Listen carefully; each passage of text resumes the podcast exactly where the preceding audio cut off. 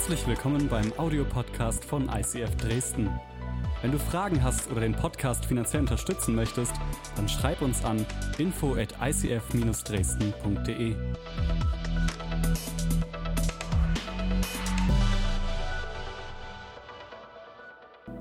Ich weiß nicht, was du mit dem Wort Zuhause verbindest. Einige von euch haben vielleicht ein schönes Zuhause jetzt, haben vielleicht schon ein schönes Zuhause als Kind gehabt.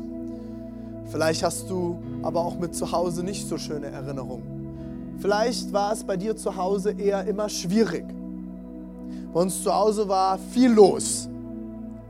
Aber ich wusste eins immer, egal was ich angestellt habe, egal was los ist, ich darf immer heimkommen. Und mein Papa hat mich selbst mitten in der Nacht wenn alle Stricke gerissen sind und ich keine Mitfahrgelegenheit mehr gefunden habe von der Party im Nachbardorf oder wo auch immer. Und ich vielleicht auch für mein Alter, naja, ist egal. Mein Papa mich immer abgeholt. Er hat immer gesagt, bevor du irgendwie Mist baust, ruf mich an und ich hol dich nach Hause. Zu Hause. Ja, so verbringt man dann seine Nächte, wenn man Teenager-Eltern hat. Ne? Ja, Mama, Taxi-Mama. Ne? Nachts war der Papa dran. das war auch gut für mich. hey, zu Hause. Ich will mit euch heute gemeinsam entdecken, was es heißt, zu Hause anzukommen. Und ich habe einen extrem genialen, total tiefen und sich selbst entfaltenden, erkenntnisreichen Bibeltext mitgebracht. 2. Mose 25, die Verse 23 bis 27 und alle, die die Stelle schon kennen, wissen, so interessant ist der Text nämlich auf den ersten Blick gar nicht. Lass einen Tisch aus Akazienholz anfertigen. Einen Meter lang, einen halben Meter breit und einen Dreiviertelmeter hoch. Er soll mit reinem Gold überzogen sein und ringsum eine goldene Zierleiste haben. Auf die Tischplatte soll eine 8 cm hohe Umrandung aus Gold aufgesetzt werden, die auch wieder ringsum mit einer goldenen Leiste verziert wird. Lass vier Ringe aus massivem Gold gießen und sie an den vier Seiten anbringen, wo die Tischbeine anfangen. Die Ringe sollen dicht unter der Goldumrandung befestigt sein. Wow, oder? Wisst ihr alle Bescheid? Jesus, ich bete, dass du trotzdem heute zu uns sprichst und dass du uns entschlüsselst, was du heute über Kirche und über Zuhause sein und Ankommen bereit hast. Amen. Vielen Dank, Johannes. So, was macht er jetzt mit diesem Text? Ne? Das ist jetzt die gute Frage. Im ICF geht es halt immer um Gold, ne? sagt man uns ja nach. Was ja totaler Quatsch ist. Gut, es geht hier um einen ganz, ganz, ganz spannenden Text. Jetzt wird es jetzt wird's bunt, Leute. Dieser Text steht im Zusammenhang zwischen 2. Mose 25 vom ersten Vers und geht bis 2. Mose 30. Das sind fünf Kapitel. Und in diesen fünf Kapiteln ist meistens einer der Texte, wo die meisten Leute, wenn sie mal die Bibel von vorne bis hinten durchlesen wollen, aussteigen. Oder weiterblättern. Da wird nämlich fünf Kapitel lang beschrieben, wie das Volk Israel ein Zelt bauen soll, das Zelt der Begegnung. Und es wird bis ins letzte Detail. Ich habe euch jetzt hier, das waren jetzt hier gerade, was waren das? Vier Verse.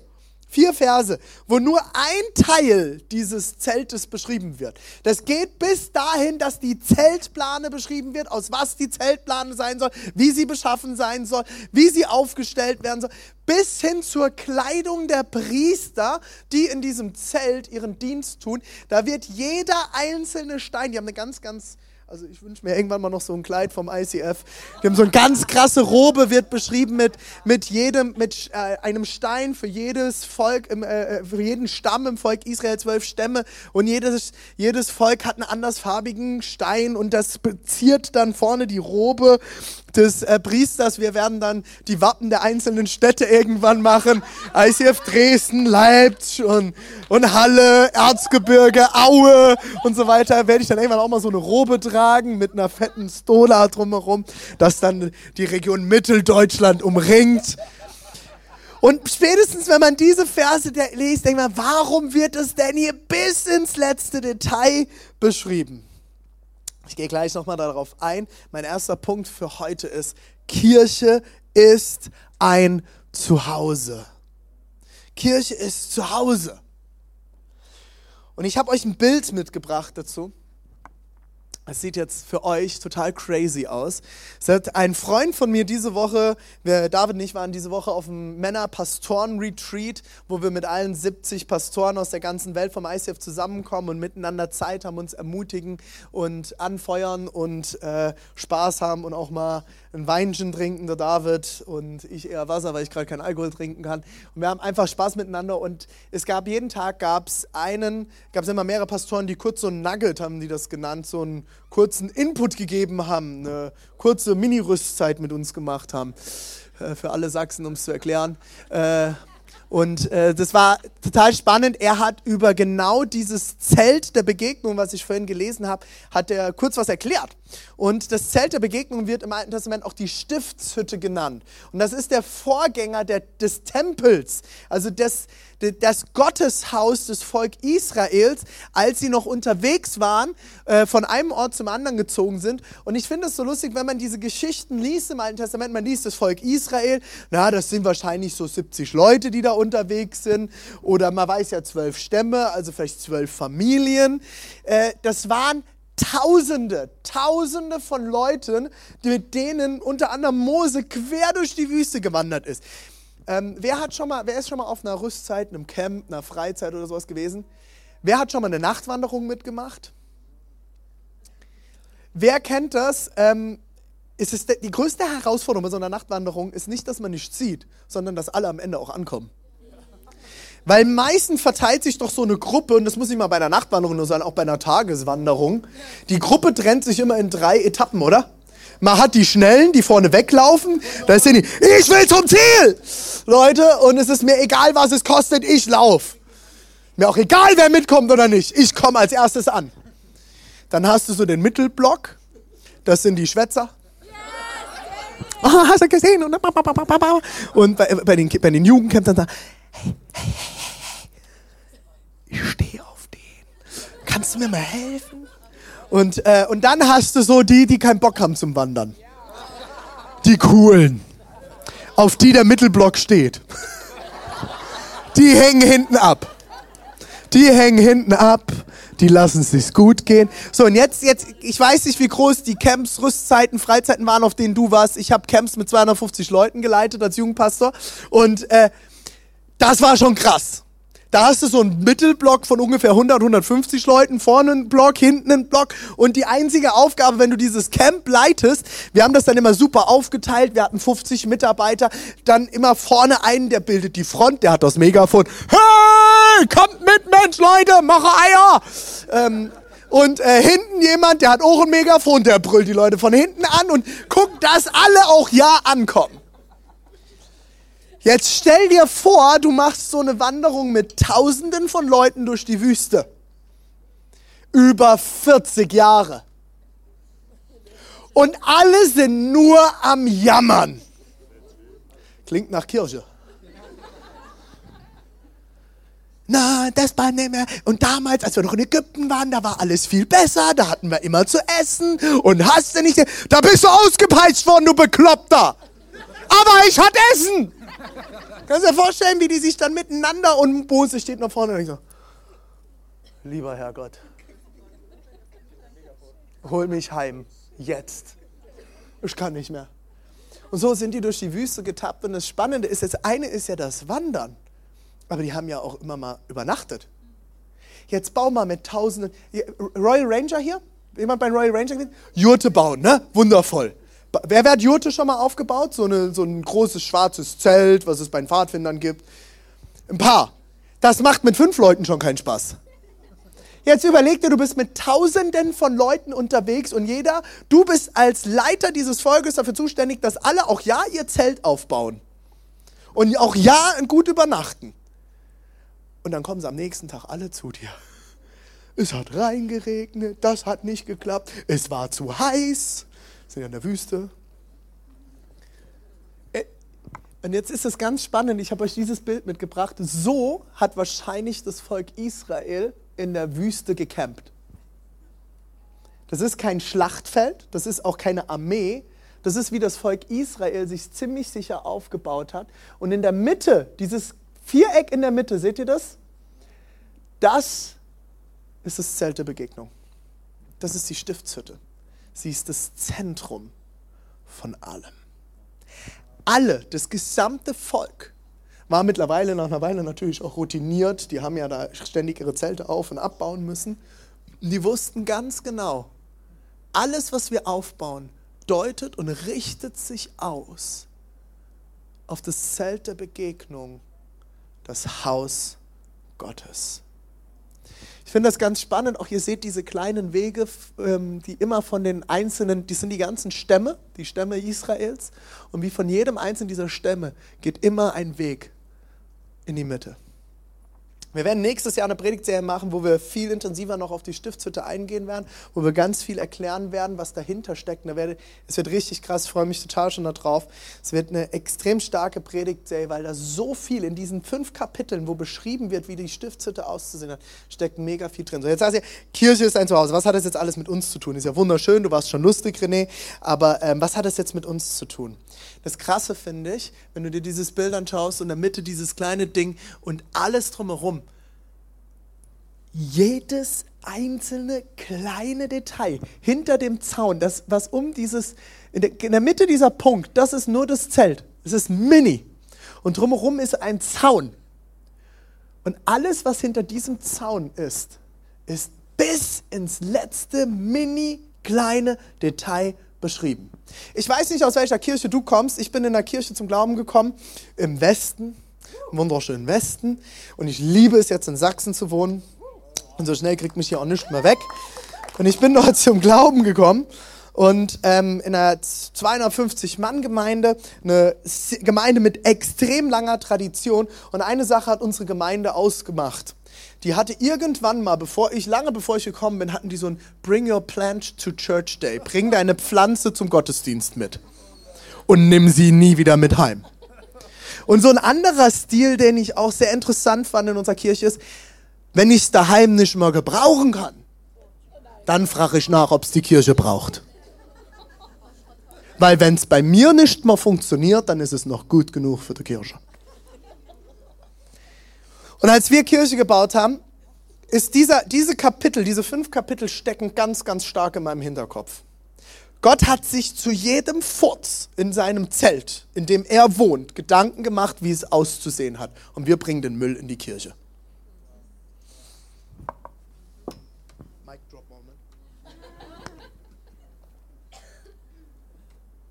Wenn Gott sich zu jedem Detail in seinem Haus was überlegt hat, warum gehen wir so oft so schlecht mit Kirche um?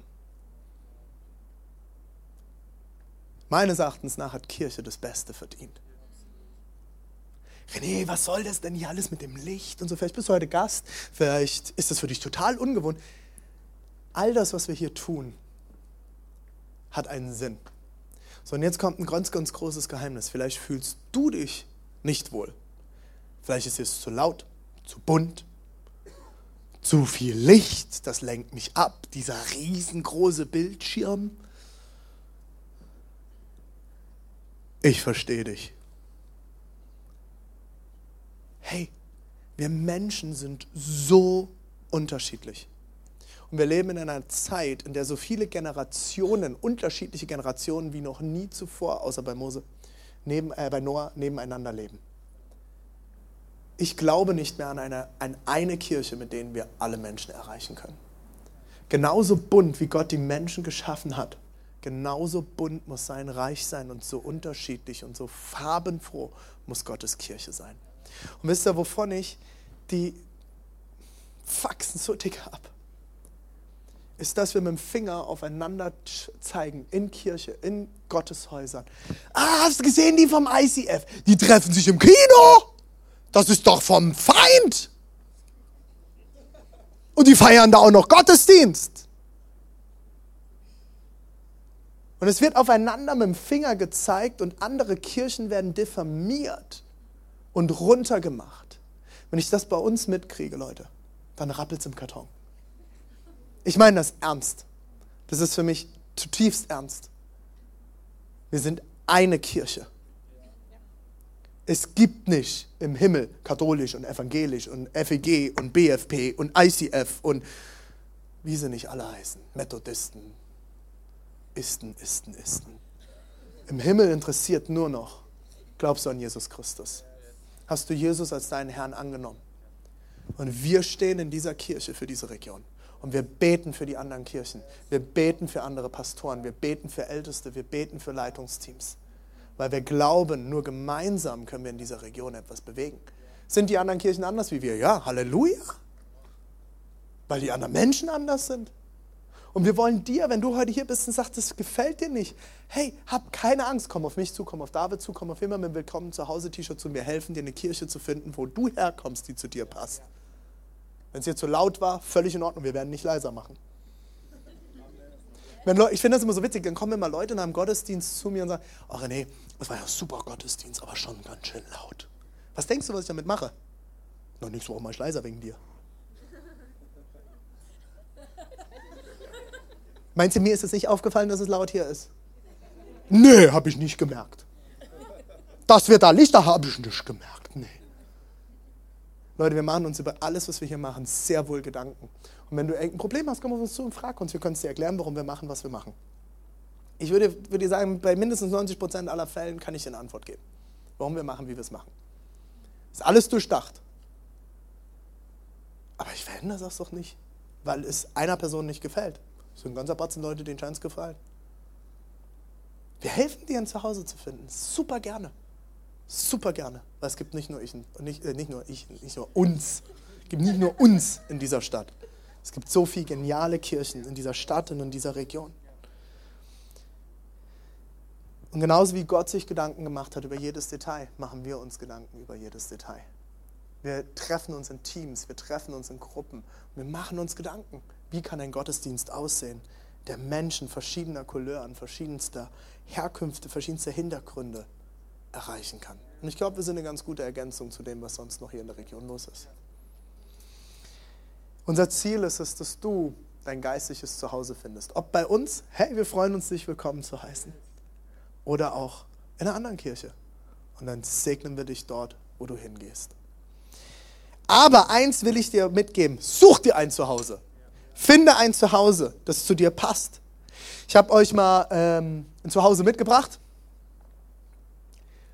Ist noch leer. Eine nackte Wohnung. Da geht noch was, oder? Aber so fängt jeder mal an. Ich weiß nicht, wenn du gerade vielleicht hergezogen bist, vielleicht bist du in eine WG gezogen, vielleicht äh, konntest du dir sogar eine Wohnung leisten, vielleicht gehst du so viel arbeiten, dass du dir sogar, kann man das Hausbild zeigen, sogar ein Haus leisten konntest. Wahnsinn. Ähm, aber so fängt jeder mal an. Das ist nackt am Anfang und am schönsten ist es doch aber so, oder? Das ist ein Zuhause. Da wohnen Menschen, da merkt man direkt, da fühlt man sich wohl, da hat jemand sich ein Zuhause geschaffen. Die große Frage ist doch, wie du ein Zuhause findest, oder? Wie finde ich denn ein Zuhause? Und ich habe euch vier Punkte dazu mitgebracht. Erstens, ich suche mir eine Wohnung, die zu mir passt, wo ich mich wohlfühle. Oder? Das ist der erste Schritt. immoscout24.de und ich weiß nicht, wo du gesucht hast, Bildzeitung auf, der, äh, auf dem schwarzen Brett oder äh, vielleicht hast du bei Ebay gesucht, vielleicht hast du eine WG gesucht, wg.gesucht.de oder sowas gibt es da, ne? wg-gesucht.de. Vielleicht hast du auch was in unsere ähm, Facebook-Gruppe reingepostet, Suche ähm, wunderschöne Wohnung ohne Katze und Hund, weil ich bin allergisch. Ähm, vielleicht findest, weiß ich, wie du gesucht hast, aber das erste ist mal, man muss was suchen. Dafür muss ich aber wissen, was brauche ich auch. Das zweite ist, ich lerne meine Wohnung kennen und überlege mir, wo mein Hab und Gut hinpassen wird, oder? Ich gehe dann, wenn wir was gefunden haben, dann denke ich, ja, das könnte passen. Und dann bin ich so ein Typ, ich sehe alles 3D in meinem Kopf und überlege mir, okay, hier könnte unsere Küche hinpassen. Die würde genau so dorthin passen. Ah ja, dann brauchen wir noch einen weiteren Schrank. Notieren fürs Budget. Ähm, nächster Schritt. Okay, Wohnzimmer. Ah nee, da wird es aber schwierig mit unserer Couch. Wie, oh, was machen wir da jetzt? Couch verkaufen, neue kaufen. Äh, also, du musst gucken, wie passt dein Hab und Gut wo in dieses Haus, in diese Wohnung rein. Das dritte ist, ich richte mich ein und schaffe mir ein schönes Zuhause, oder? Was ist ein Haus, eine Wohnung ohne Möbel, ohne deine Pflanzen, ohne dein Bett? Das macht keinen Spaß. Und als allerletztes, und den Punkt will ich nicht missachten, ein Zuhause ist noch lange kein Zuhause, nur weil Möbel drinstehen, sondern wenn deine Freunde teilhaben an dem, oder? Wenn man jemanden einlädt. Alleine in der Wohnung sein auf Dauer, das Schönste ist doch, wenn dann Leute kommen und du das mit ihnen teilen kannst, oder? Und genauso ist es für mich mit Kirche. Such dir eine Kirche. Geh dir Kirchen anschauen. Schau dir an, was zu dir passt, wo du dich wohlfühlst. Ja, natürlich ist Kirche nicht als allererstes ein Wohlfühlort. Wir wollen zusammenkommen, um Gott die Ehre zu geben. Aber hey, es sollte trotzdem zu dir passen. Und dann muss ich mir überlegen, wie richte ich jetzt denn diese Wohnung ein?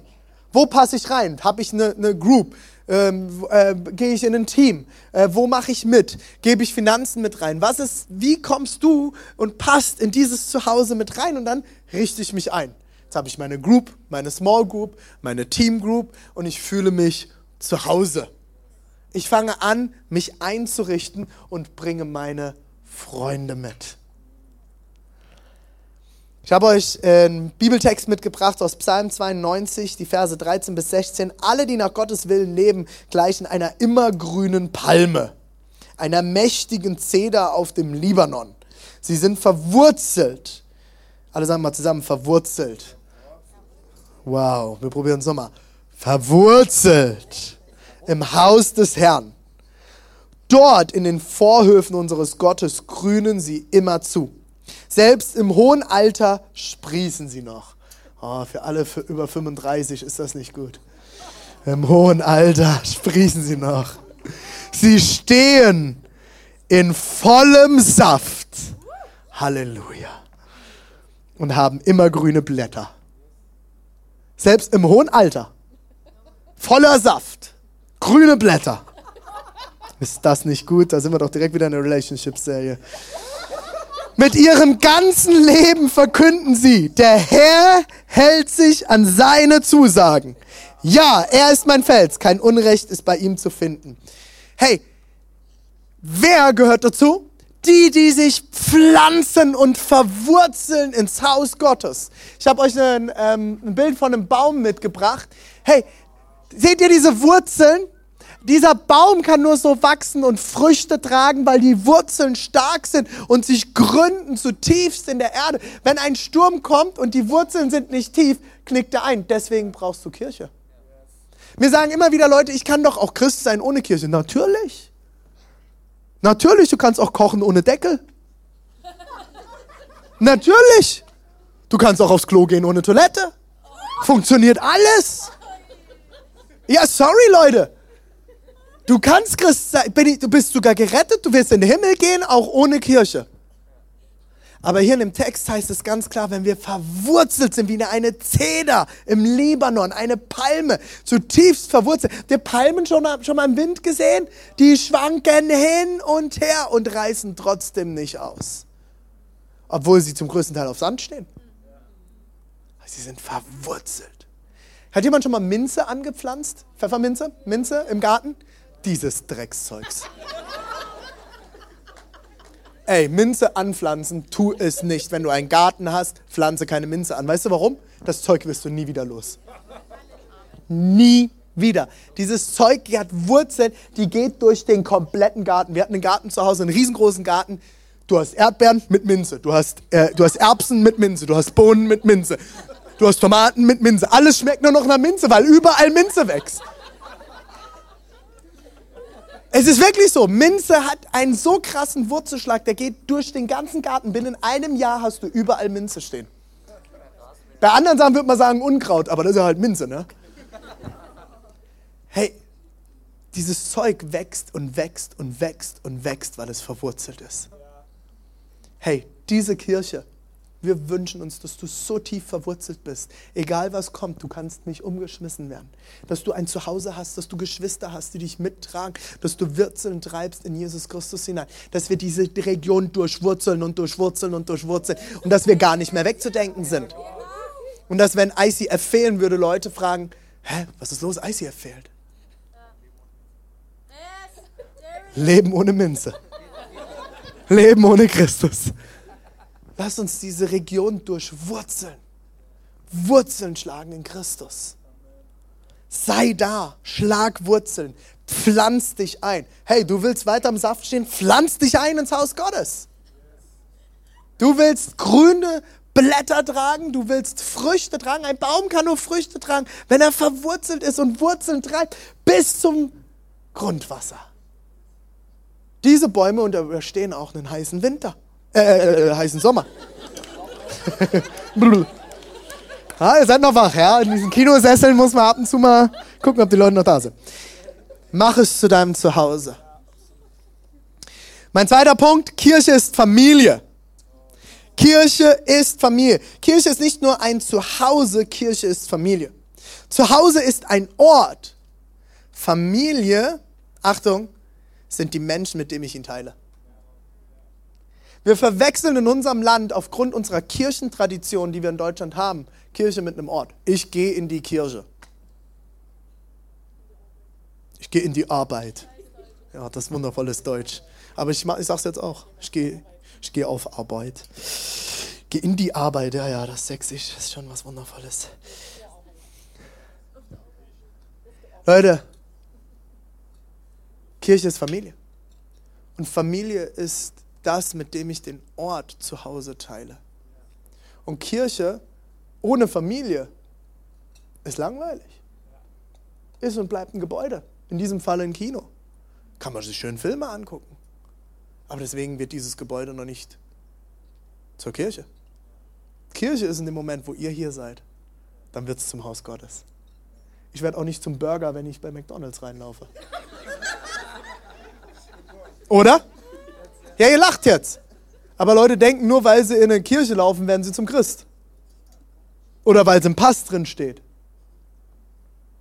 Kirche ist mehr. Kirche ist Menschen. Und Freude, Leute, Freude wächst, wenn man sie teilt, oder? Was wäre ein schönes Zuhause ohne die richtigen Leute daran, mit denen ich mich daran freuen kann? Wäre langweilig. Denn wo zwei oder drei in meinem Namen versammelt sind, bin ich in ihrer Mitte. Oder wie Luther es übersetzt hat, bin ich mitten unter ihnen. So heißt es in Matthäus 18, Vers 20. Denn wo zwei oder drei versammelt sind, bin ich mitten unter ihnen. Schau mal um. Das sind ein bisschen mehr als zwei oder drei, oder? Wie viel mehr muss Christus heute hier sein? Ich habe mal mit einem Esoteriker ein Gespräch gehabt. Und er hat einen Gottesdienst bei uns besucht, der ist bei uns immer vom Gebäude, wo ich in Frankfurt gearbeitet habe, rumgetigert. Auf und runter. Und irgendwann habe ich jemanden rausgekriegt. Sag mal, geh mal fragen, ob alles in Ordnung ist bei ihm, ob er was braucht. Und dann rausgekommen, hat ihn wieder mit reingebracht. Und dann habe ich mich mit ihm unterhalten, hat er gesagt, hey, ich habe noch nie in meinem Leben so eine starke Energie wahrgenommen. So etwas Positives, wie als ich an diesem Gebäude vorbeigegangen bin. Und dann habe ich mich mit ihm unterhalten und gesagt, wie geht's dir jetzt hier drin? Er sagt, ist der Wahnsinn. Hier ist so viel göttliche Präsenz. Dann habe ich ihm angefangen zu erklären. Jesus Christus. Dort, wo zwei oder drei in meinem Namen versammelt sind, bin ich mitten unter ihnen. Und er hat an dem Abend noch Jesus sein Leben gegeben. Weil er gespürt hat, da ist eine Präsenz, da ist etwas gegenwärtig. Ich nenne, Johannes 15 heißt, ich nenne euch nicht mehr Diener. Denn einem Diener sagt der Herr nicht, was er vorhat, Ihr aber seid meine Freude, Freunde, sagt Jesus. Denn ich habe euch alles anvertraut, was ich vom Vater gehört habe. Jesus nennt uns nicht mehr Diener, sondern seine Freunde. Du bist Gottes Freund. Und jetzt wird es noch eine Nummer schärfer. Paulus setzt noch einen oben drauf. Im ersten Petrus. Und noch, äh, Petrus, nicht Paulus, was schreibe ich denn hier? Petrus setzt noch einen oben drauf. Und noch etwas möchte ich euch sagen. Und das gilt für alle. Haltet einmütig zusammen. Nehmt Anteil am Leben des anderen und liebt einander als Geschwister. Kirche ist Familie. Wir sind Geschwister.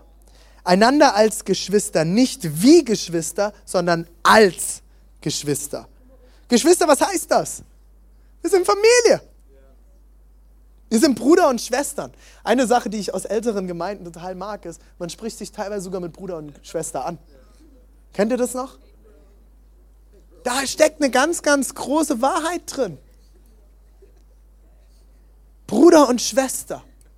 Sich daran zu erinnern, wir sind Familie. Es heißt nicht mehr Diener zu sein, dem ich nichts anvertraue, sondern Freund. Und Familie, und jetzt Achtung, Leute. Ihr seid nicht nur Freunde, ihr seid nicht nur Familie, sondern auch noch Freunde. Ich sage, hä, warte mal, meintest du es nicht umgekehrt? Nee, ich meine es genau so rum. In meiner Familie bin ich nicht unbedingt immer mit jedem Freund. Meine Familie ist mit mir verbunden, weil wir dasselbe Blut teilen. Aber für meine Freunde entscheide ich mich. Und wir sind eine Großfamilie. Wir sind eine sehr große Familie. Ich bin in einer Großfamilie aufgewachsen. Ich habe zwölf ähm, äh, Cousins und Cousinen im selben Dorf, 700 Einwohner. Die Hälfte ist mit uns verwandt, die andere wäre es gern. Es ist wir regieren dieses Dorf seit Generationen. Wir haben Bürgermeister über Bürgermeister und Lehrer über Lehrer gestellt. Mein Urgroß, Ur Urgroßvater hat fließend Wasser ins Ort gebracht, der andere Strom. Also das ist wirklich, diese, dieses Dorf ist von meiner Familie durchwurzelt und durchwurzelt und durchwurzelt. In der Großfamilie. War ich mit jedem in dieser Großfamilie eng befreundet? Natürlich nicht. Sind mir Leute aus meiner Familie manchmal sogar aufgegangen? Ja, ja, aufgegangen, ja. Darfst dir denken, was du willst. Absolut. Und trotzdem sind wir, kommen wir zusammen und feiern als Familie. Habe ich in meiner Familie manchmal hart diskutiert? Oh ja. Haben wir uns gestritten? Wer hat Geschwister? Wer hat sich noch nie mit seinen Geschwistern gestritten? Keine Heiligen unter uns, sehr gut. Jetzt mal ganz ehrlich. In Familie streitet man sich auch. Leute, auch wir in unserer Kirche, wir, wir können uns auch mal streiten. Der David und ich kriegen uns auch manchmal eine Wolle. Das gehört dazu. Aber in Familie hast du ein Problem. Sie wird für immer deine Familie sein. Selbst wenn du weggehst, selbst wenn du wegziehst, sie wird immer deine Familie bleiben.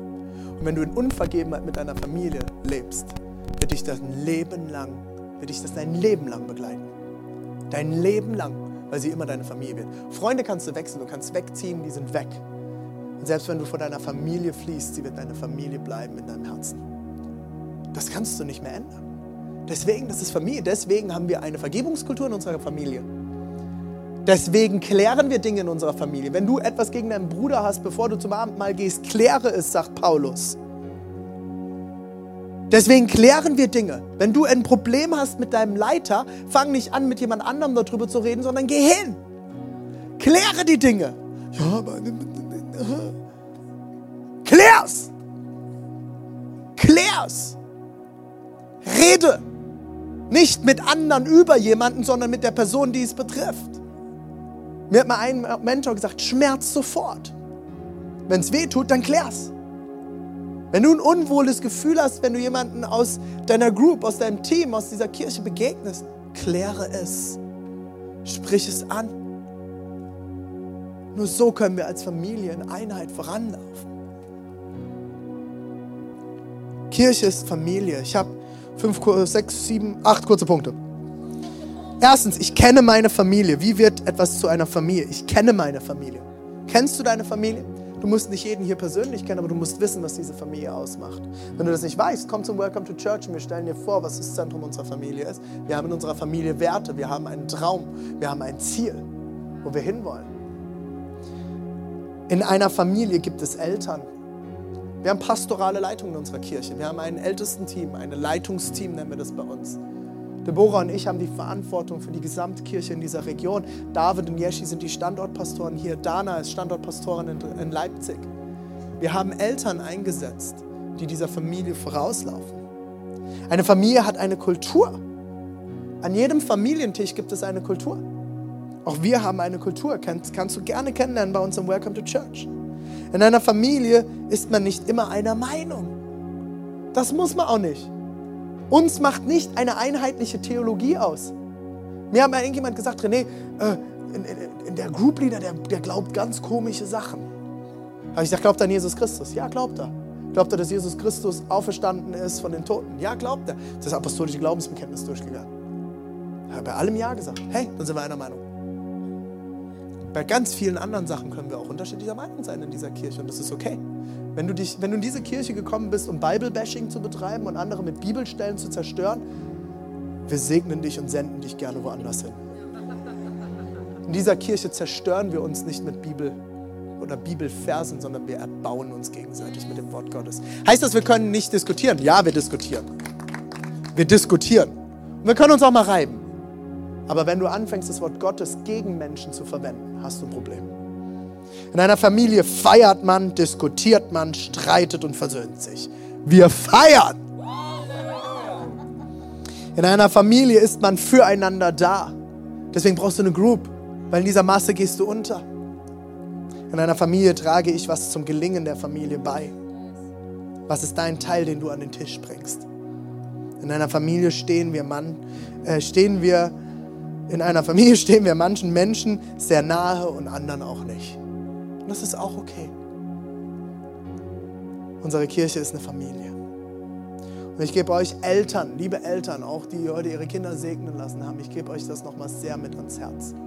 Ich habe sieben Jahre lang Kinder- und Jugendarbeit gemacht. Hauptberuflich. Spätestens, wenn eure Kinder zwischen 12 und 18 sind, seid ihr dankbar, wenn ihr eine Kirche im Hintergrund habt, die für eure Kirche, für eure Kinder da sind. Wenn sie nicht mehr über jedes Thema mit euch reden möchten, könnt ihr dankbar sein, wenn sie gute Leiter in ihrem Leben haben, gute Mitarbeiter, gute Menschen in ihrem Leben haben, denen sie Fragen stellen können. Das Problem ist, das Fundament wird zwischen 1 und 12 gebaut. Wenn ihr keine Kirche in das Leben eurer Kinder pflanzt, braucht ihr euch nicht wundern, wenn sie mit 12, 13, 14, 15 der Kirche den Rücken drehen.